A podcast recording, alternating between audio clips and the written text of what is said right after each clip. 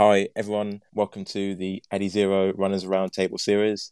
So, this is the second of three Marathon Season Twitter talks to help you improve your running with insight from an elite Adidas runners and coaches. I'll give a quick overview of the format for today's talk on how you can structure your marathon training for speed. So, it'll be approximately 30 minutes of questions discussing ways you can implement speed into your marathon training blocks. Uh, then we'll conclude with approximately 10 minutes or so of audience questions and if you're listening along, please do tweet some questions to Adidas Running uh, and reply and pin the tweet to submit your questions. So, as a way of introduction, I'm Marcus Brown, on Instagram known as at the Marathon Marcus, and I host the podcast called A Runner's Life. But before I jump into the conversation, Steph, please can you introduce yourself to the audience? Absolutely. Um, my name is Stephanie Davis. I'm a Team GB marathon runner and sponsored by Adidas. And I recently competed in the Olympic Games in Japan. I was up in Sapporo doing the marathon and I finished first GB women and 39th overall. It was a great experience. It looked amazing to sort of see it. It probably didn't do my uh, marathon training any good because I, was staying up quite late to watch it, but it's probably worse for you in that humidity. Yeah, so. it, it was pretty brutal out there. Although probably a good thing for you guys back home. And they moved it an hour earlier, just the night before, which was a bit of a shock for us at the time because we were just getting ready to go to bed. And you know, it's like the night before a big race, you, you don't often get as much sleep as you'd like to. So when we found out we are getting an hour less, it kind of threw us off a bit. But in hindsight, it was definitely a good thing because it was, yeah, the conditions were pretty brutal. yeah, I mean, it looked, I mean, well done to what you've done. I think it was amazing. And I said like the last time we spoke as well, I think it was on the podcast, The Runner's Life episode 89, and you just won the uh, Great Britain uh, Marathon Trials. And although it was this year, it still feels like a lifetime ago. oh, definitely. It was only in March, and yeah, I think yeah. the COVID has made time feel a bit a bit weird and a bit skewed. So yeah, I do have to remind myself sometimes that it wasn't that long ago that I, I ran in Kew Gardens and, and ran a PB there. It was an amazing run. And I know you spoke a little bit about the Olympics, but are there any sort of special memories that sort of stick out in your mind of the time that you spent out there? Yeah, it was definitely a roller coaster of emotions out there. I think with COVID, we were obviously in a, in a bubble and, and not able to explore Japan, which I would love to have done. But the best memory was crossing that finish line and then the next day getting go, to go to the closing ceremony. So it was just a really cool last few days and a great way to kind of celebrate a kind of mixture of emotions throughout the two weeks that we were there. It definitely ended on a high it did look quite amazing. And I think with sort of social media, it's so cool. You can sort of follow the people that you follow and see what they're doing on their, their posts and their stories. So it's really amazing to sort of follow along on your journey. But anyhow, we're not here to talk about the Olympics. We're here to talk about speed. So yes. let's go back to the basics. So alongside being an elite athlete, you're also a coach. And I'm just thinking, if you were to take on a new client, for example, what criteria would you look at to kind of measure speed? So if it was, yeah, as you say, like a, a, brand new client, it's often good to kind of speak to them about their history and and PBs they've done in the past. But what I would probably do is kind of get them to do a 5k effort as a good starting point to see where their fitness level is currently at rather than where it was previously at, maybe with an, an old PB. And that can kind of help set the the pace expectations and the effort for speed sessions that are as part of the marathon training. I think one thing with the speed sessions with marathon training is they aren't um, flat out reps where you're absolutely gassed by the end of it. They're often, the session can still be quite long. So, for example, you could be doing um, a 400 meter session, and depending on where you're at with your training, it might range from 10 by 400 right up to kind of 20 or 30 for about 400 meters. And you obviously cannot go out and, and gash yourself for 400 meters for 10 to 30 reps. So it's about learning, and it's a good practice of pace judgment, but being being fast, but also being consistent with the pace throughout those reps. So often I find with with new runners coming along to do speed work, it's about finding that balance, and it can take a few sessions to to get in a rhythm because you might have a few where you think, oh, I could have gone a bit faster. You might have a few where you just completely overcooked it at the beginning, and then your pace kind of regressed. Um, so yeah, as I say, it can take some practice, but down the line, you can then use these previous sessions to gauge your future sessions, and that also helps kind of see where your, your fitness is going as well. So if you've started off with doing 10 by 400s off, say, 60 seconds rest, you might then go down the line, do 12 of those, and see if you can hit the same pace for those reps. So it is a mixture of yeah, getting a good benchmark to to start your training block off. So often a kind of five k effort is is a good a good one to do, and then from then it's kind of remembering what your splits were in previous sessions and kind of building on that pace um, and measuring your your fitness as you go. So that makes sense in regards to kind of understanding and laying the foundation so you can build forward. So let's kind of move on to training concepts. And can you talk about the idea and the importance of training zones? So, like for example, threshold and above and below, and all that entails. Yeah, so this is definitely something that I've learned more now that I'm coached and when I started working with my coach a few years ago. Previously, I, I used to just do kind of a few runs a week because I, I loved running and being outside and keeping fit. But because I was only doing kind of two to four runs a week, I did them all kind of at around about kind of a threshold effort. So where it's kind of like quite comfortably hard, but you can kind of keep going. And I learned with my training that that's obviously not sustainable if you're doing seven runs a week or six runs a week. You need to have that that balance in your training. So it's it's for me it's keeping the hard days hard and the the easy days easy so that when you're recovering from a session uh, you're really yeah keeping your heart rate lower. You're almost kind of not focusing on pace um so then you can deliver on those those speed sessions or those tempo sessions or those long runs you've got so it is important that balance of training because we can't go at 100% all the time. That makes a lot of sense, and it's really important when you say that because it's not just something that it affects uh, beginners; it also impacts people that are more experienced in terms of not always keeping the easy days easy and running them too quickly. Can you talk yeah. about the importance of like why that's vital to running fast as well?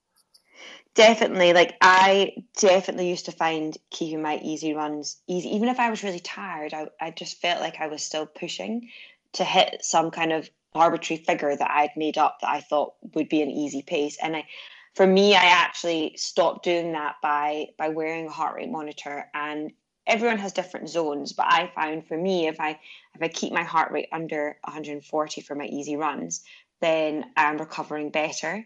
So it's it's a completely case just ignoring pace and focusing on that. And I found then the subsequent day when I was doing my, my tempo session or my speed session that I was I was more recovered. You want to feel kind of refreshed on an easy run. You don't want to be feeling more tired than when you already started. I think that's such an important point because it really does tell, especially when you know when you're on the sort of the marathon training block, when you're starting to things are starting to get a bit more serious, that you need to kind of definitely, you know, keep it definitely like you said before. And with that being said, can we sort of talk a little bit about the different types of sessions that are required to develop speed within a typical training block?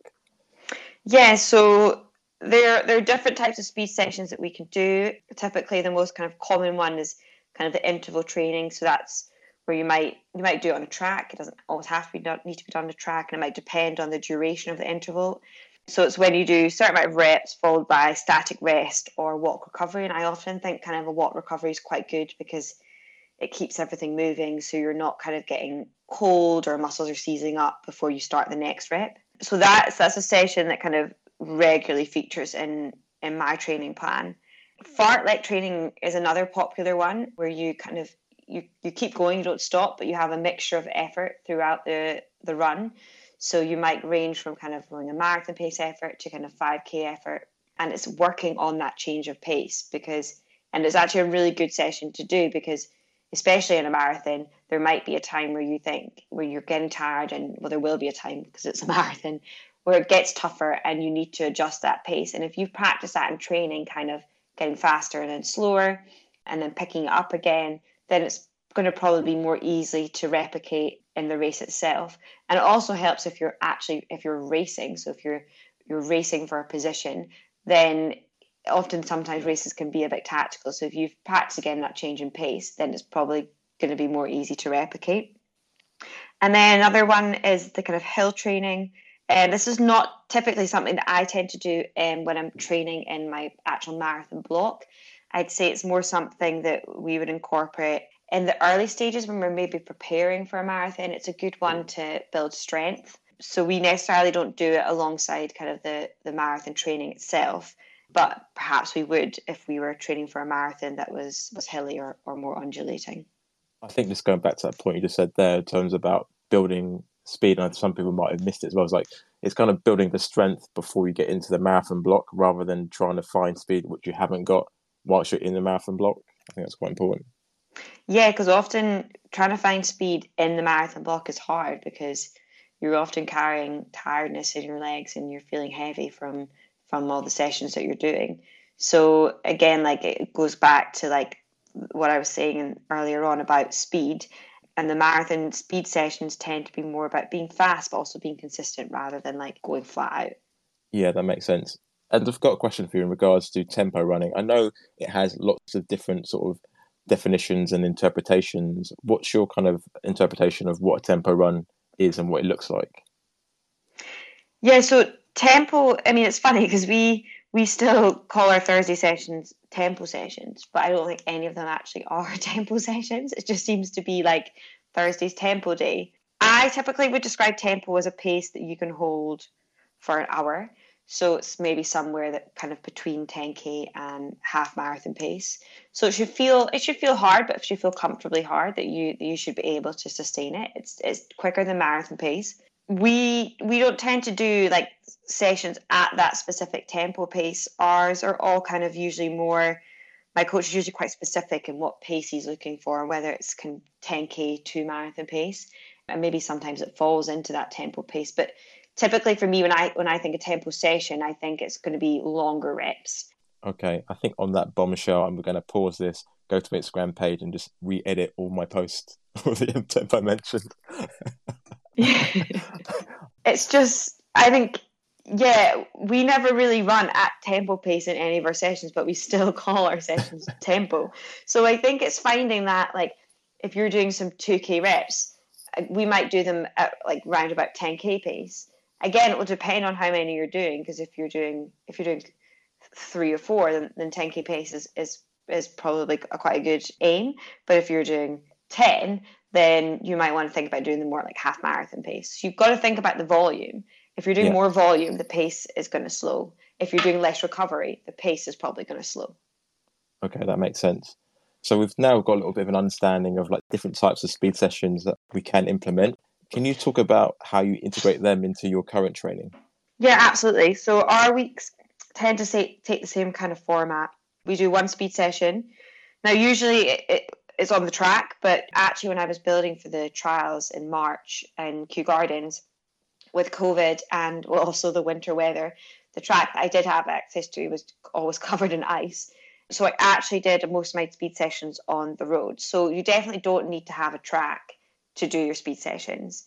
And this the speed sessions we do usually take place on a Tuesday, and they're anywhere kind of between 3k and 5k pace. So again, it depends on the, the length of the rep. If we're doing like 400s or 600s, they're probably that little bit quicker, around about 3k pace. If we're doing 1k reps, they might be closer to, to 5k pace. And then the second session that we do, and all these, when I say session, I mean these are the kind of the kind of threshold sessions where you're pushing it a bit and they're all we have our easy runs in between those sessions. So the second session is is our tempo, which is basically where we do kind of longer reps, and these can be from like two k reps to five k reps to a longer run maybe of a marathon pace. So that's the kind of two main sessions we'll have on Tuesdays and Thursdays, and then Sunday is also kind of a long run, and that is also something I would regard as as a harder run as well, regardless of what pace you're doing at. If you're out there running for a long time, then it's putting a lot of strain on your body. So it's even if you're doing it maybe the same pace as you might do some of your easy runs, it I would still classify it as one of your harder days. So does that look like about two to three sessions per week, basically? Yeah, and often we'll make that long run into a bit of a session as well. Not every week because it's it can be quite demanding on the body, but that that long run sometimes it's quite good to implement some marathon pace practice in it particularly maybe at the end of the long run to practice running marathon pace when you're that little bit more tired to see if you can hit your your goal pace. So yeah it ranges kind of between two and three sessions a week and then as i say kind of the the easier runs around it and then i'll, I'll usually take a rest day as well. Okay that makes sense And as athletes and as people, we're always sort of learning and developing. Can you sort of share any kind of key changes and developments within your training, say from the Berlin Marathon up to the present day? Yeah, absolutely. So Berlin was my first marathon, so everything I remember at the time getting sessions and thinking they were absolutely monstrous. And then I compare them to to what I'm doing now, and I definitely see the progression in, in the volume and in the intensity. And I think that's an important one to share because you can't just throw yourself in right into the deep end because that's where you're more likely to to pick up an injury and that's the last thing you want to do if you if you're training for a marathon. So it's about yeah Berlin. That was my first marathon my first time with a coach. My first time with proper structured training. So the yeah the volume and the intensity was was that little bit lower and the paces maybe weren't always so specific in the training. It was kind of a bit of a test to see where I was at. So often it was a case of right me thinking like I've got four by two k up. I need to measure my effort and what do I think I can do. And then each session I kind of I spoke to my coach and we would we would discuss the pacing and I, and I would learn. Yeah, so that's that's kind of how it, it's changed, and I've, I've got to know myself more as a runner, so that I know to kind of what to expect from each session and, and where I think I can I can push myself. So yeah, like that's that's the kind of main things that have changed is the, is the volume intensities of the Tuesday and Thursday sessions. So that's speed and tempo, and then the long runs were typically the same this time round, more recently, we've had more marathon pace as part of our long runs. I didn't really do that in part of the Berlin build. Okay, that makes sense. I don't know if you do this as well, but do you notice when you speak to runners sometimes they always put like just or only before the mileage? It's like only 20 miles, just 20 miles. I think we've got a bad that to say that. I know. And I'm not even a mileage obsessed athlete and I still do it. uh, I think anyone who's not a runner, they think you just sound completely ridiculous. But, but, this is what you do as a runner. I mean, you see a bus and you think I could run there, or you think of a distance, you think I could run there. so, yeah, one of those things. So we've spoken a little bit about your training and kind of up to now. Um, can you talk about a little bit the differences in sort of shoe choices that you use, say, for like a marathon uh, race compared to an interval session? Yeah, so I I find like footwear is such a personal thing, and I definitely had a lot of people ask what I would recommend that they wear for a race or they wear for a session, and I really think you need to you definitely need to try a shoe out before you decide if it if it is for you, and especially before race day. For me, for my easier runs, I like to wear something that's a bit more cushioned and it offers a bit of support. So I tend to wear the Adidas Solar Glide. I just find it a really kind of comfortable, easy shoe to to run in. And then for my speed sessions, if I'm on the, the track, I like to wear something with a bit of a lower stack because I find on the bends it's just a bit more stability around the foot and the ankle. So I quite like to wear the Adizero Pro. That's it's quite a, a good shoe and quite responsive on the track. And then for my longer reps, I actually wear the the Pro 2s, and that's a shoe that I also wear on race day. So it's quite good to to be able to use that shoe in training for for some of my sessions to to feel confident in it and comfortable in it and practice using it before race day. And then for my long runs, I'll I'll often wear that shoe as well. Okay, thank you for sharing that. And I think that sort of gives people got a good uh, indication. I, well, I really like the bit we talked about the stack height as well because, like you say, like especially when you go around the corners, it does make a difference. Um, that's really useful to know. Yeah, it definitely does make a difference, and I think um, yeah, you need to to be careful of that because it's just a higher stack. You just don't want to be tripping over or falling over your ankle and doing something silly. yeah, that makes sense. And I know in previous interviews, and I've asked you this before, and other people have asked this as well. People always talk about your mileage in comparison to other pro runners, and I know cross training is quite an important part of your training. Can you talk about how that works for you, and then move on to kind of the the debate about kind of quality versus quantity in terms of mileage or kilometers? Yeah, so uh, yeah, you're right. I do a lot of cross training, um, and the way it kind of fits into my my plan is where typically a runner may do a double mileage day, so they might do a run in the morning, then run the evening. I would always tend to do one run, and then my other would be a, a cross training session and that can either be done on the elliptical or the bike previously when I was training for like Berlin and London 2019 and Valencia in 2019, I actually used the elliptical more. But then when COVID hit and the gyms were closed, I had a turbo trainer at home. So kind of more recently, I've kind of moved over to the bike. So yeah, and again, these are just I only use them for recovery. So it's not um, a session where I'm kind of getting my heart rate up. It's just a way of flushing out the legs without having that that pounding of the pavements or yeah, the impact in you. And I feel for me, that really helps me recover better. So again, I can put better quality into my harder session in, in the days to come. Everyone is completely different. For me, I just find it, yeah, it, it helps me against injury and it just keeps me that that bit fresher and you're still getting that cardiovascular benefit. Uh, you do need to probably spend a little bit more time cross training than if you were going for a run just to get the benefits. But yeah, I quite enjoy sitting on the turbo at home, watching something on Netflix or listening to a podcast and just zoning out. I hear a Runner's Life podcast is quite a good one, to be honest. Yeah. I, I, I, hear that in the grapevine. I'm not quite sure who put that in. it's one of my favourites. not just saying that. Thank you. So let's talk about the applications of speed and training. So when should you look at putting races into your marathon program just to test yourself out?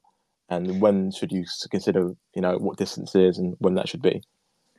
Yeah, so there is a, there's a balance between like you want to get the races in to to see where your fitness is at to get some race practice, but you also don't want to be tapering too much during a marathon block. So what we tend to do is we kind of put a 10k in maybe about eight weeks before, 10 weeks before, and then a half marathon usually about four weeks before. Um, we'll taper for them so that we have fresh legs and we can really kind of give it our best shot. And then that can be, be used to kind of see where, where you think your fitness is is at. And I think yeah, it's important to also get that kind of race practice as well because yeah, races can be can be nerve wracking. So if you've done a few before, then it's it's good to to have already practiced them. But also, I think doing the 10K in the earlier stages where you're a bit fresher and you're not maybe carrying as much fatigue from marathon training, you're more likely to kind of showcase that speed that you've got. Whereas as the, as the block closes in towards race day, your mileage is probably more likely to be a bit higher, your sessions are a bit longer. So um, that speed and that punchiness might not be quite as fresh. Yeah, that makes sense. And as you touched upon it earlier, you know, it's been the pandemic year and you talked about sort of being adaptable in terms of not being able to train on the track, for example. And one of the big things that people talk about, especially in running, is that you know to run faster, you need to run with other people, which which which is you know got some truth in it for sure. But obviously, with the pandemic restrictions, has meant it's not always been possible in the early part of this year and last year. So, can you talk about the pros and cons for doing speed sessions in running groups and also doing it solo? Yeah, I was always pre-COVID, one of these people that was like, I need to do my session with the group or with another person to to get the best out of myself. But I think that is definitely helpful, and you definitely do. There are benefits of getting the best out yourself physically. But what I kind of then realized when I was doing the odd session on my own is I would kind of freak out about it a bit when it was approaching, or we knew that trials was going to be a kind of isolated event. I was thinking to myself, I could potentially be running on my own at some point. Marathon's a long way. And even in a mass race, you can be, even with people around you, you can still be running on your own. So I definitely benefited from the lockdown from Christmas to March and having to just get on with it by myself. I was fortunate enough that my partner would join me for some sessions. So I had that balance of having company for, for some of my sessions or for part of my session, and then having to just get on with it on my own and I think that that made me a mentally stronger athlete going into the trials. I wasn't thinking, "Oh no, what happens if I end up on my own here? I'm not going to be able to hit the pace." I I was like, "No, I can do this. I've done it in training, so it's no different doing it on race day." So I think it is it's fun running with other people, and it does push you and and help you get kind of physically fitter. But I think having a few sessions or some sessions or one a week or whatever works for you don't be afraid of, of doing them on your own because it will give you that kind of mental toughness. Yeah, I think that makes a lot of sense. And, you know, when you've got that time on your feet, you've got that time to think and really kind of really get used to kind of being on your own and being in that zone of what it's going to feel like. So I think that's really important. And you also massively learn like pace judgment. If you're just sitting in a group, then often you might be getting pulled along by people and you're just you're just kind of there for the ride.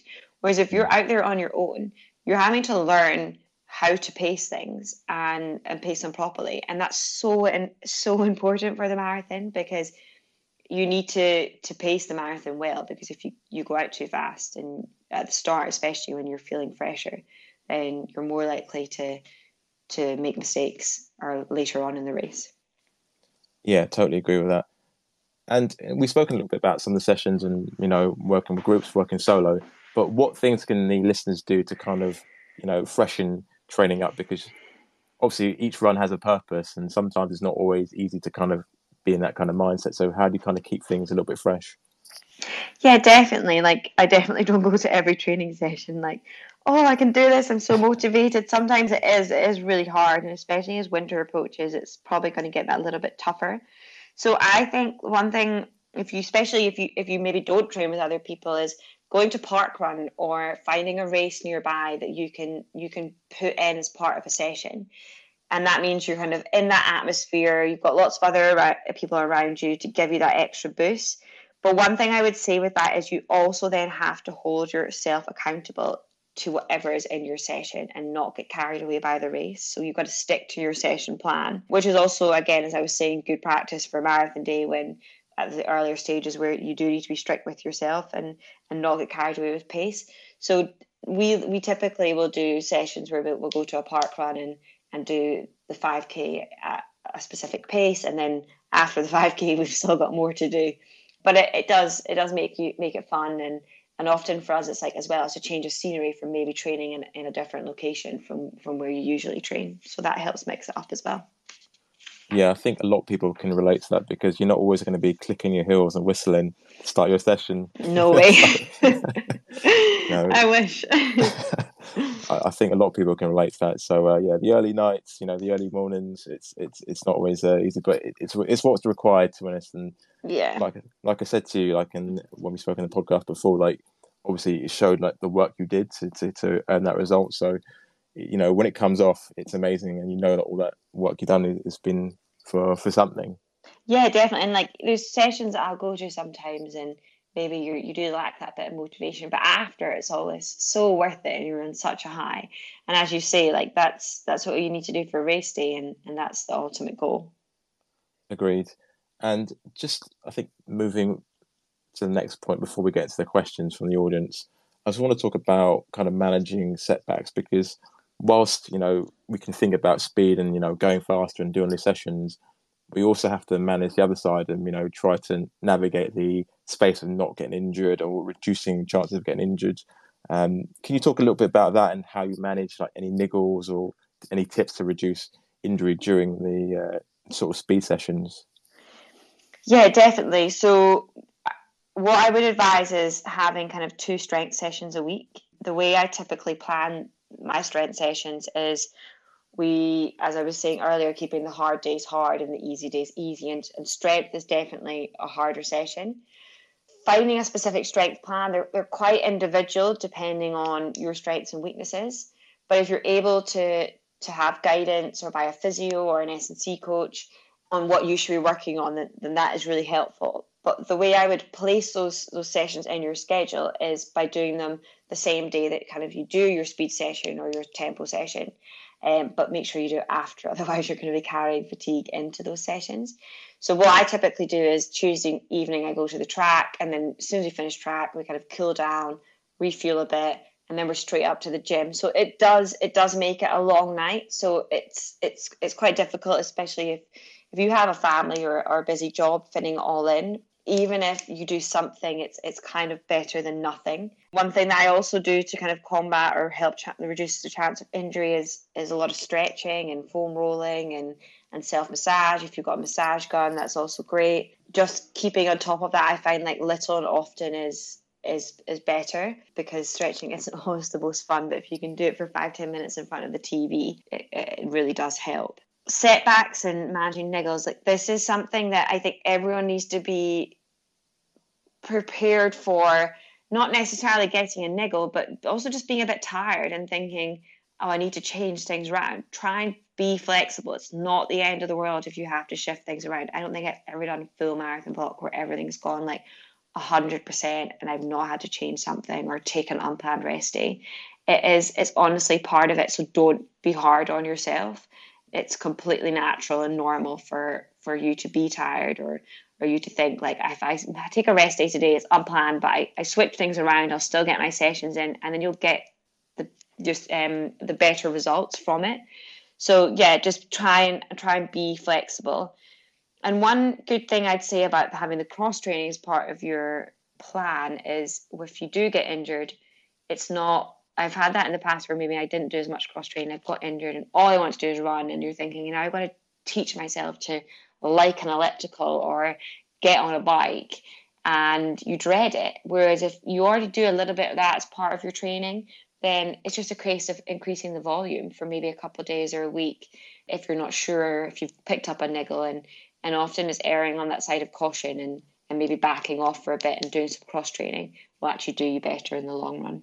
Some sound advice then. I think yeah, being flexible in regards to kind of how you manage things, being kind to yourself for sure. And I like the way that you said, you know, how you sort of structure some of the gym work with some of the sessions. And, and I'm not just saying this because you're on, on, you know, the conversation, but I do something similar because as runners, we want to do the running, but the other stuff isn't as fun. So I find that I have to, I make sure I do the, the strengthening stuff almost directly after the sessions.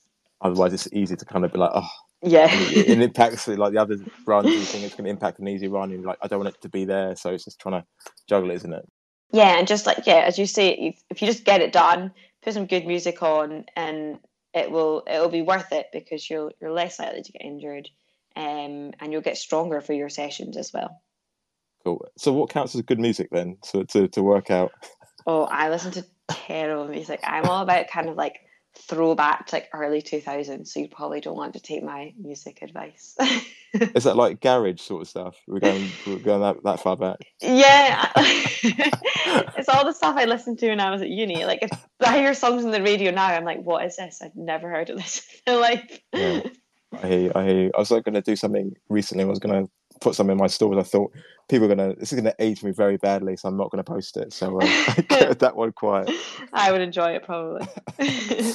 I'll, I'll, I'll, make a note and I'll, I'll share it the next time. So um, good stuff. So thank you for sort of sharing those sort of points, and I kind of want to move on and talk to the audience and sort of share some of their questions as well. So the first one is from Craig the runner, and he asks, "How do you balance needing to get a session done um, when you're not feeling good and you're sort of training by feel? Yeah, so there's definitely, as we were just talking about, that motivation element and and really listening to your body. But there's also kind of, are you not motivated and you're feeling a bit sluggish because you sat at a desk all day and you haven't really moved and it's dark outside, but you could just get on with it? Or are you feeling tired and, and heavy legged and, and just knackered because you've been training really hard and you haven't given yourself a break. So it's definitely you need to listen to your body and be real with yourself because if it is a case that you need an unplanned rest day, then, then take it, shuffle things around. But um, if it's a case of I just need a little bit of, of motivation, then I tend to, what I would do is break the session down and be like, right, I'm just going to get out the door. I'm just going to do the warm up and see how I feel. And then often the case once you're out, you're like, right, well, I'll just do one rep. I'm warmed up now anyway. And then it's just not even thinking about the end of the session. It's just thinking about each rep as it comes and, and ticking them off. And if the pace isn't there and, and you're putting in the effort and you're you're not hitting your targets, then also don't be too hard on yourself because sometimes we just have off days and we sometimes we might look for reasons and there just isn't one there. But if you just bag the session and put in the effort, then it will still count for something. Yeah, I agree. I think that can really rob you of your joy when you sort of come back and you're over analyzing it. And you've probably had this with your coach as well. They're just like, just forget it, just move on. Exactly. You have to just move on and forget it because we're not robots. We can't we can't have the perfect session every time we run. Yeah, and like every day is going to be different, isn't it? So like you're not going to have the same standing conditions on a every session you know, on a weekly basis. So I think that's a really good point. So next, Jerome asks, uh, "Do you have any good luck charms that you bring whilst you're racing?" I've always actually like worn some kind of little Um, bracelet. So before Valencia, I had a wish bracelet with a little dog on it for my dog Elsie who passed away. And then this time round, well, someone gave me the same bracelet, just a coincidence, that had a little runner on it. So for me, yeah, it's something around my wrist that I quite like, just that, that reminds me of home or something close to my heart. But I don't typically have like the same item that I always take. I just seem to form attachments to little things that that mean something to me. But during the race, yeah, I just always think about all my friends and family who have supported me and my coach throughout this whole process and that I've listened to all the ups and downs of training. So I, I'm always doing it for them. Yeah, it's a good question because when I saw it, I thought it's going to have to be quite small because you can't carry something massive no. racing. like, why is she carrying this massive clover leaf behind her? Yeah. no, so, uh, nothing. Uh, no, I don't want to add any extra weight. That's for sure. definitely. Neil asked, uh, "My marathon always goes downhill in the last third. How can you train to combat that?" I think the main thing is, and I, I I've was talking about earlier, going from Berlin, my first marathon, to where I am now, is the volume of the sessions have definitely increased, and it's yeah, getting that volume in your legs, but at a higher quality. So I wouldn't I wouldn't focus on adding volume by doing lots of easy, slow recovery pace runs. If if that's the case, I would kind of knock back on them and add some cross training, and then I would increase the volume of your your sessions to get that quality in there. And then again with the long run, making sure you're getting enough of the long runs in and practice. If you're doing say like a a 30k long run, then you might decide to practice to do the last 5k at marathon pace to practice running on tired legs. So it's yeah, it's about testing yourself and getting that quality in, but you don't want to be then that's obviously in a higher risk of injury. So you maybe want to scale down other parts of your training to allow for that. Yeah, I think that's a great answer. I think there's so much to it, isn't there? I mean, like you said, with practicing getting races, but obviously we've had less races up till this recent point as well. So there's so many yeah. factors involved in it, the physical and the mental side as well. Um, also, your fueling, like make sure you're fueling enough because if it's because you've run out of energy towards the later stages because you've not fueled early enough, then that's that's also a, a, key thing. Like speaking to some of my athletes who have been preparing for marathons recently, and many of them are doing London. Some of them will say, "I'll take my first gel at like 14k." I'm like, "No, take it at like seven, if your tummy can handle it, and if you've practiced it in training." That's a great point, and actually one point as well that I think might get missed as well, especially what you did in the last marathon in the Olympics as well as being adaptable to the weather. It's so easy to be like, I'm going to run my pace that I run at home in England at this pace. But then when it's humid and it's hot, you need to adapt. 100%. It's so important because if you go out at that pace that you plan to go out at and it's way hotter than it was expected to be, then you're going to overcook it. So it's having to adjust your expectations, which is really, really hard to do, especially if this is like the one marathon, especially with COVID that you've been waiting for for so long. But in order for you to have a more enjoyable experience, it's definitely, yeah, you have to take the pacing quite seriously. Yeah, that makes a lot of sense. I know we've covered quite a few uh, sound points in terms of rest and recovery. Are there any sort of final takeaways or tips that you want to share with the audience before we kind of wrap this up?